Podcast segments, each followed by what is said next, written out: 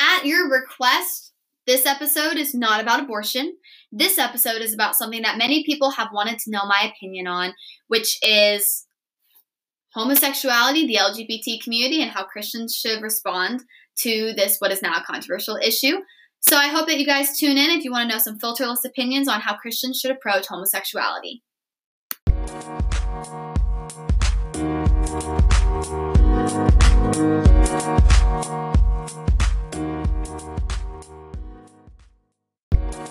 Hey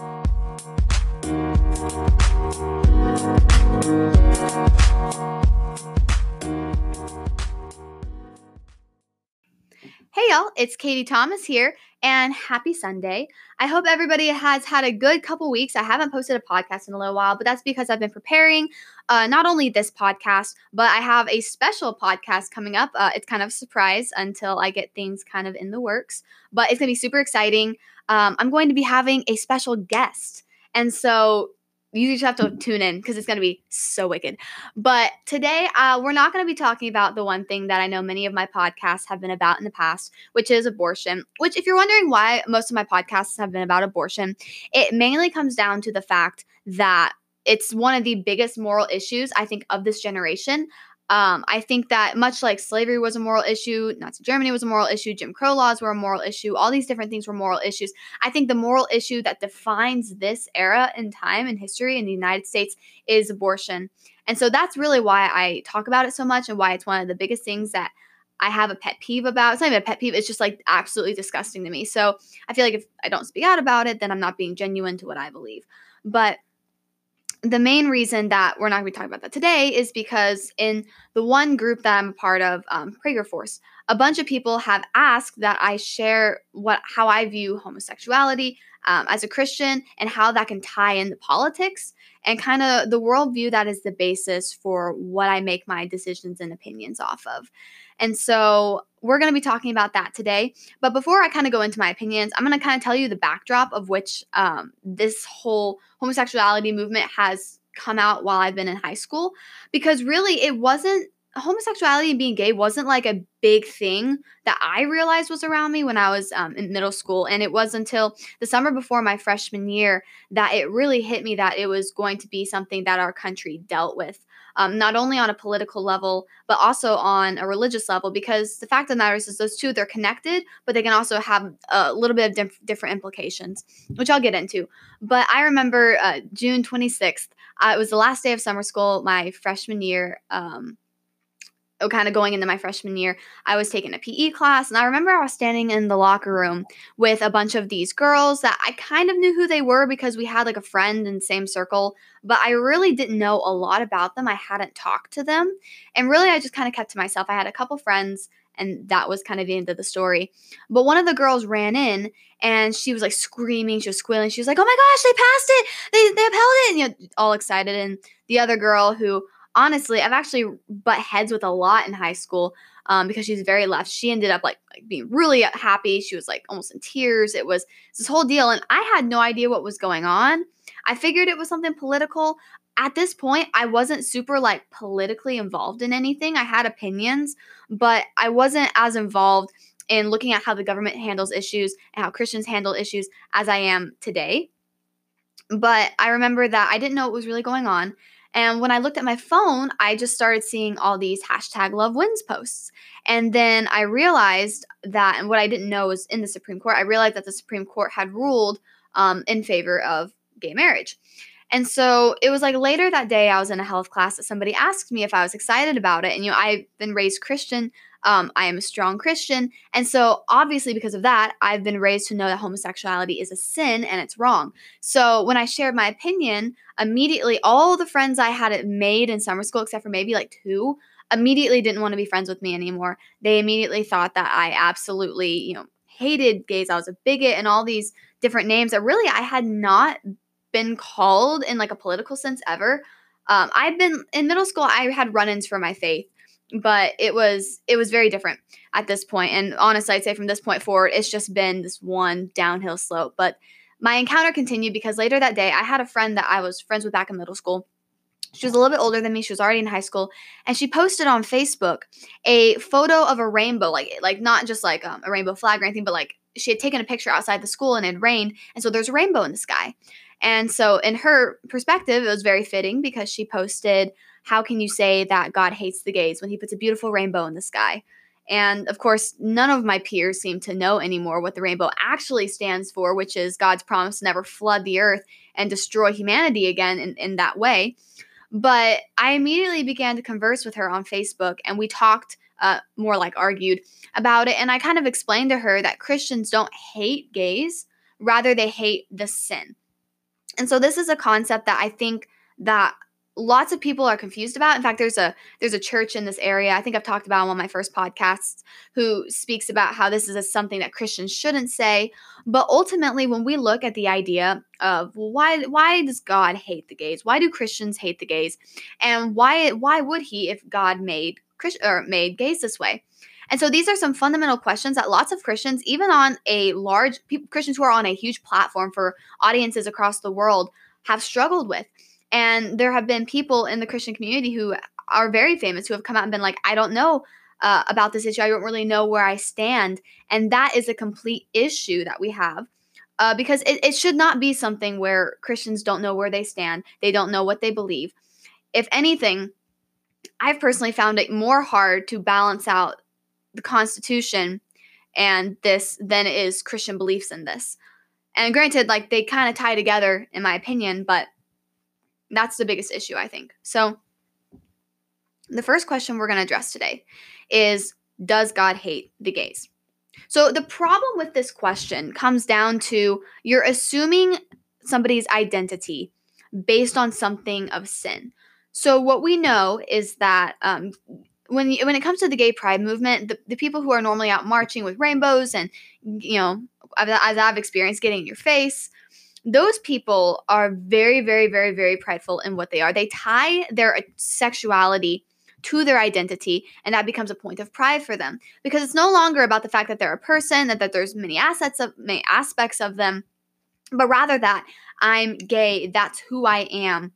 And so to say if if you're tying your identity to your sexuality, um, or as a Christian would view it, your sin, it's really easy to say, well, God hates the gays when the implication is that that's their identity. Well, in reality, God doesn't hate the gays as in a person who is gay. God opposes the sin. God opposes, because God opposes sin, He opposes that that is wicked and evil. That's God's nature because God is consistent. So the real mistake is not that God hates the gays, as in he hates this specific group of people. Rather, God opposes the sin of this group of people because the gayness does not have to tie to your identity. Period. Uh, people want to make it their identity, but often you see that those people end up becoming either very, very prideful, very up in your face, or ultimately and consistently, a lot of those people end up feeling very broken so when you tie that to your identity, a Christian would know especially that that type of lifestyle is not going to be as fulfilling as people put up a face for it to be. But that goes for all sin, as we know. Um, you could be. I know. Actually, this is probably the best example I have. I know plenty of people who have been sleeping with others either before marriage, outside of marriage, and they do that in order to find fulfillment, yet they don't. And that's not me hating anybody who's done that. That's almost another topic I probably would address in a podcast: um, how to handle sex before marriage, and if you've done that, uh, how I how I view that. But the problem is, is that those kind of simple lifestyles never end up fulfilling, and those who come to Christ, whether they come from same-sex attraction um, or anything else, ultimately know that Christ is where you find your fulfillment, because Christ, uh, we find our identity in what Christ has done for us in Christ, because we are very, we're not we're very like low level on our own. On our own, we're nothing. We're absolutely nothing. Actually, I was gonna say low level because we're very sinful. Um, but when we have the identity of Christ, He gives worth and meaning to our lives because we're His children and we're a part of the kingdom once you're a Christian. So to say that God hates the gays um, is a premise that assumes that the identity of a person is based on their sexuality, when in reality, the only person who believes that or puts that forward is the gay person themselves. I don't look at somebody and assume their identity is that they are gay. I view that as a sin, as something they struggle with, and that they make their identity. It would be very similar to me if somebody was like, um, I'm a liar and I'm proud of it. I'm proud of it. I'm a liar. I'm a liar. And then made that their identity. Or, you know, I mean, this is a very extreme example. I'm not saying that like I'll, I'll, get into why this makes sense in a second, but you know, you have a murderer who's like, I'm a murderer, that's my whole identity. The way that you view it is that's something that you've done or you struggle with or you sin with, but it's not your ultimate identity. Uh, because I, the way that I view it, there's there's two identities that a person can have. A person can have an identity under Adam, or under Christ. And so what this means and what it's talked what is said in Romans specifically is that if you're if you have not been saved, if you have not put your faith in Christ Jesus, then you are under Adam and you're under God's wrath. You're not under God's wrath just because you're just a person or anything. You're under God's wrath because every person has sinned. So if you're gay, honestly, that's probably not your only sin anyway. Uh, and because a lot of people, you know, say, I found out when I was in middle school, chances are before you're in middle school, before you're in high school, before whenever you find out that you're gay or whatever, or that you have same sex attraction, you've already sinned. So really, you're living under Adam. Those who have accepted Christ and want to live, with, you know, live their lives for Christ and dedicate their lives, those people live under Christ. Those are the two sources of identity. None of those are specifically because I'm gay. So it's a false premise. And that's why that's one of the things that bothers me the most that um, gays say is they're like, well, God hates the gays. It's like, no, God opposes sin, that being one of the many sins that exists. And one of the most prideful, I'll point out, uh, especially in today's society, is one of the most prideful forms of sin. Because in our society, our society likes to call what's evil good. And they say that that's good. Uh, and so that's where we're at. But in reality, God loves them and wants them to dedicate their lives to Him and turn away from that and realize that they're only made complete and fulfilled in Christ. So that's the first thing that a Christian needs to understand when approaching the idea of homosexuality, especially when you're approaching somebody who struggles with that or has that, um, and you don't want to, you don't want to, you know, it's something I oppose. I oppose the idea that Christians hate gays. I don't think that that reaches out to anybody. Now, I'm not saying you have to be close friends with anybody who is, uh, if that makes you uncomfortable. Uh, honestly, you notice that Christ sat down and he ate with sinners as a part of ministry, but his closest friends were not um, to that extent of sinners, people who turned away from him. He had his disciples. That makes sense to me. But to you know, I work with somebody who is um, who has same sex attraction. They're not as prideful as a lot of people that I encounter, um, especially in my grade and generation.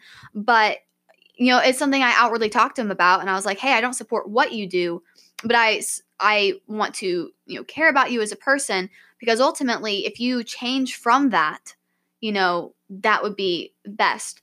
And um, it was really sad to me because he talked about how in his hometown there were a bunch of people who went to church, and honestly, I this is just based off of what he said. But he said that lots of people began to vandalize his car and say you're going to hell and stuff. And even if you are under the wrath um, of God and under Adam, I don't think there is something about approaching somebody who has SSA um, gently and reminding them that God loves them and that they need to turn away from that because God has more for them. There's something you have to be careful about that approach because otherwise you do end up labeling Christians as people who can't talk to gays and who, uh, and I say gays loosely, like people who identify as gay. And it makes it impossible to minister to them. So we have to be gentle. We have to approach it because in reality, the wages of all sin is death. Even though the consequences and the implication may be different in this life, ultimately, sin is sin. And we have a mission as Christians to evangelize and bring the gospel to people um, all across the world and of, of all different kinds of sins. I mean, we've seen people from very, very um, deep and dark places come to Christ. And there's no there's no reason for a Christian to think that somebody who struggles with that um, is not deserving of the same amount of grace as any of us, and that God doesn't, you know, want to come into the kingdom any less than any of the rest of us. And so I think that that's something important. Now, do I think the implications in society can be more severe? Absolutely. I think that the, there's a when you lie, that's a little bit different. Um, like a little white lie, still sin. Uh, you still sinned against God. But I think that the implications of being homosexual can severely impact society, and we see this uh, in the United States, especially in Western nations, with the breakdown of the family. So that this is something that has been researched by psychologists, sociologists, all kinds of different people, and they all conclude that uh, families that have a mom, a dad, um, and then ultimately reproduce are the most strong forms of families. And this this consists also of not divorcing. This consists of all kinds of different factors, but they notice that those families were the strongest.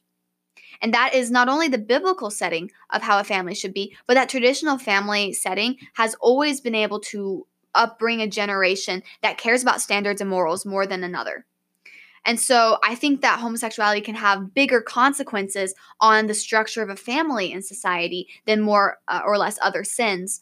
But I think that ultimately we still have to approach it gently and, you know, with truth and love at the same time.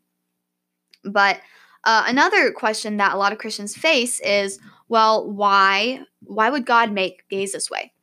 And so I think it's really kind of a tough tough question to answer to some people, but it ultimately comes down to the idea that God does not create evil. God did not create sin. Sin came through Adam and Eve in the garden. Uh, when they disobeyed God, that is when sin and death entered the world. So it was free will, and there, there's a whole, you can almost take that on a whole different discussion. But that's when sin entered the world, and that after that, death entered the world, and that's where we're stuck with. So homosexuality is one of those sins. It's something that was not made naturally by God. In fact, if you look to Romans in just Romans chapter 1 alone, in Romans chapter 1, it says, Because of this, God gave them over to their shameful lusts. Even their women exchanged natural sexual relations for unnatural ones. In the same way, the men also abandoned natural relations with women and were inflamed for lust for one another. Men committed shameful acts with other men and received in themselves the due penalty of their error. So, why is this important? Well, first off, lots of people like to say the Bible doesn't mention homosexuality or it did in Leviticus, and Leviticus is a little bit different. It's the Old Testament. So, that's a whole nother argument in theology of does the Bible, Old Testament matter or not. But if you're a Christian, you're like, well, yeah, the New Testament matters. Well, there you go. In Romans, it specifically talks about uh, homosexuality, and it talks about how it's unnatural. So for people to be like, well, you know, I just I just feel this way, so it's the way God made me. No, it's unnatural because that's what Paul writes about in Romans. When God set up Adam and Eve and be companions, and when He told them to reproduce um, and to you know create people and the beginnings of this world, um, He did so because there was a plan and a purpose for that there was a plan, a purpose for how people are made and how families come together. And so when these women started doing things with women and these men started doing things with men, Paul notes that it was unnatural, meaning that it wasn't a part of God's order, meaning that God did not make anybody gay, but rather that it is some kind of choice and temptation. So all of us have natural uh, sin tendencies. I would say temptations that we face. Um, I don't struggle with SSA because that's not something that I'm tempted to sin with. Um, I might be tempted in other ways. But ultimately, somebody might be tempted that way. And so that becomes like a tendency for them to want to sin, especially when the society around them tells them that it's okay. So in reality, God does not create that.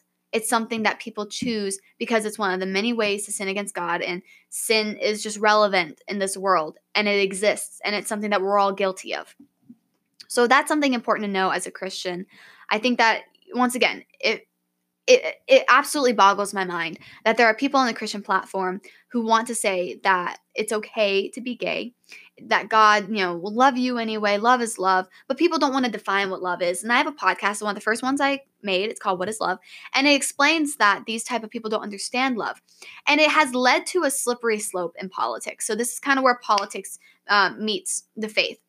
So it's one of those deals where I honestly, at this point, think that the best way to solve for people struggling with homosexuality is not to make it illegal, is not to do anything like that in the government, but rather it's the it's the mission of the church. I think it's up to the church at this point, especially with how society's gotten at this point, because you know it was a question of well, should gays be able to marry, and they have all these tax policies and stuff my personal opinion, I don't think that marriage is an institute should be something that's instituted by the government, period.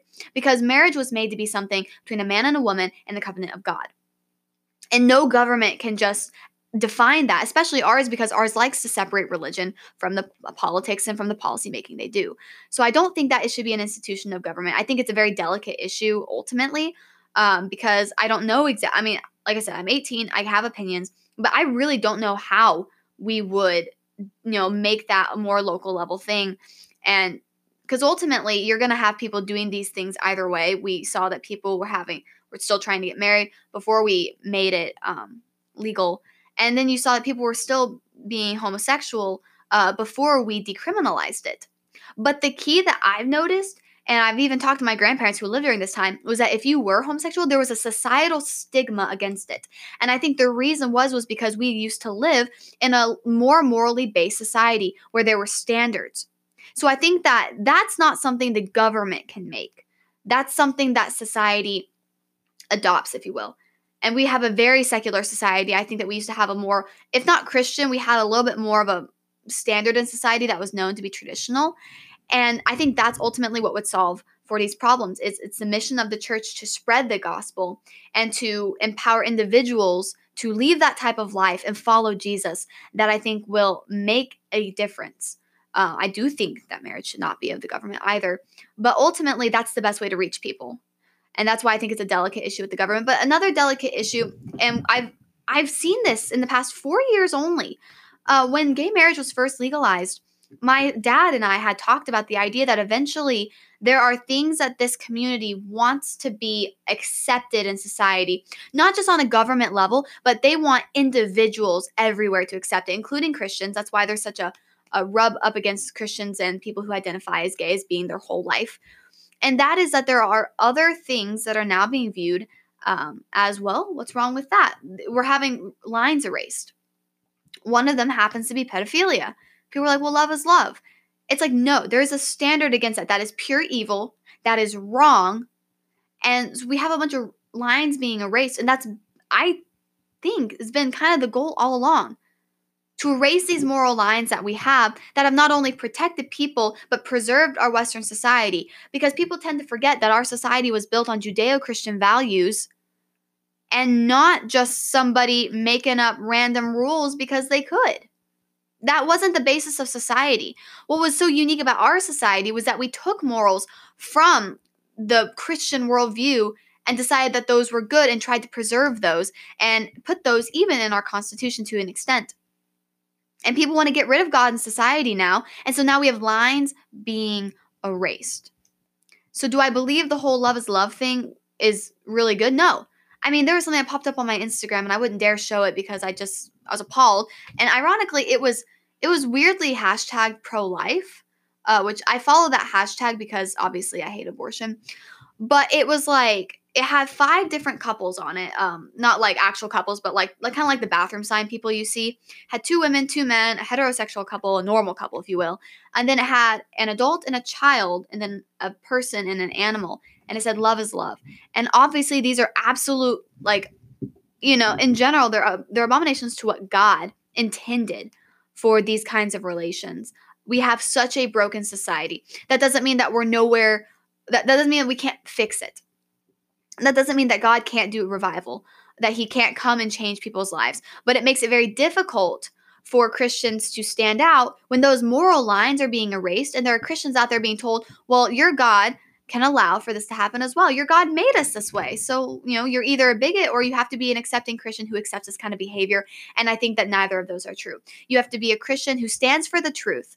And in politics, it becomes a balance between is it the government's job to, to make this a thing or is it a person's and institutions outside the government's responsibility? And so I think that we're too far gone to just make homosexuality illegal and go do all those things i think it's the mission of the church at this point. Absolutely hands down. I think that that is the best way to get people where they need to be because you say the government makes, some, makes something illegal you get lawsuits you get all this kinds of stuff. You have somebody go up to somebody who identifies as homosexual explain the love of christ. That's what's going to change their life more than any government law. So obviously I disagree with I disagree with homosexuality. I don't think our government should be legislating immoral laws, but at this point I think the best thing to do is for Christians to take up the handle and to start ministering the best that they can and making it genuine and making it real so that way these people who struggle with this understand that there's a God who does love them and wants them to turn to him for fulfillment and for life because he died for them rather than holding up signs and painting your face multiple different colors and ultimately living a broken life and ultimately never finding love because you don't just find love in a person. Um, I mean, a person can love you and you can love a person, but your ultimate fulfillment in love is going to be found in the Lord Jesus Christ. Hands down, very simple. But the last thing I want to talk about in this podcast, I think is very important as a Christian to recognize, is that the attack on Christians is the idea, well, you can't say love the sinner, hate the sin. They're like, what a crap saying. In fact, there was a church that gave a sermon I'm not even gonna repeat the sermon series name because it was vulgar, had cuss word, and you know that's inappropriate. Um, and they were talking about how this is a crap saying. And I want to point to the scripture in Jude that specifically says, Be merciful to those who doubt. Save others by snatching them from the fire to show other uh, to fi- sorry, snatching them from the fire to show others mercy mixed with fear, hating even the clothing stained by corrupted flesh. So this is kind of my go-to scripture when it talks about um, the idea of there are going to be those who doubt the faith. There are going to be those who hate God. There are going to be a lot of homosexuals who, um, for whatever reason, have been broken by their family, by a false view of religion in the past, and they're going to turn to this um, type of behavior for fulfillment. And the Bible calls for us believers to be merciful to those who doubt, don't believe, who disbelieve in God, to save them from snatching them from the fire, showing them mercy, hating even the clothing stained by corrupted flesh. So obviously, there is an element of looking at a person and being like, God, God sent his son Jesus to die for you. And it talks about the clothing stained by flesh. It's like that's like your sin. If you're you can have sin, you can have the worst sin, and you can still be saved in the name of Jesus Christ. And so there's this idea of reaching out to people and being able to minister to them in the midst of what's going on, being merciful to them so that way they may come to know the same love of Christ that you have known. So you have to love the sinner because once again, we're talking about the wages of all sin is death. All have sinned against God. All have sinned. There would be no difference between somebody walking into a prison and ministering to people of all sorts of different crimes, even by the government standards, and showing love to them. Obviously, like I said, different implications in our society. Sin altogether. You show love and mercy to them.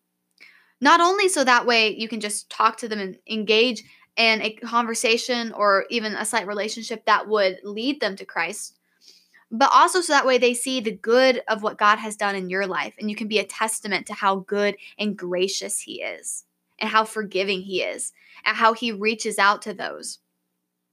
Save others by snatching them from the fire, show them mercy mixed with fear, hating even the clothing stained by corrupted flesh. You hate the sin because as Christians we're called to oppose sin. Yes, we're going to sin, but we're called to repent of it, turn to Christ, and oppose sin and evil. And as we oppose sin and evil, as we oppose that lifestyle, we still reach out to people. Because ultimately, who, who are why would we be any better? We have no reason to boast but in Christ alone, who saved all of our sins, or saved us from all of our sins, rather. So that's the biggest thing that Christians need to take away is that yes, we are to hate homosexuality just as we are to hate any other sin and any other thing that is against the goodness of God. But when we talk about people, we're talking about people who are under Adam, who are living in the wrath of God, who ultimately, although I don't think you should advertise this harshly because that's not a, way to win people to the kingdom, but who ultimately are going to suffer the consequences if they don't know Christ um, of eternal damnation. And that's that's a scary thought. It's not just like a well, they're going to hell. It's a scary thought. It's a very scary thought to know that there are people who could have walked and had a relationship with Christ, had you said something, had you been kind, had you told them the goodness of God and how He can save, how He did save on the cross, how there's this eternal torture and darkness and just, it's awful. And honestly, it's something that every Christian should be terrified for other people on behalf of because we know the goodness of God. We understand that we have a mission. The command of Jesus to go out and to make disciples and to spread the gospel. And this is one area that I think that Christians have a reputation, uh, and maybe rightfully so, based on how some Christians have acted, of hating these kinds of people because ultimately we make the mistake as well as tying their sin to their identity.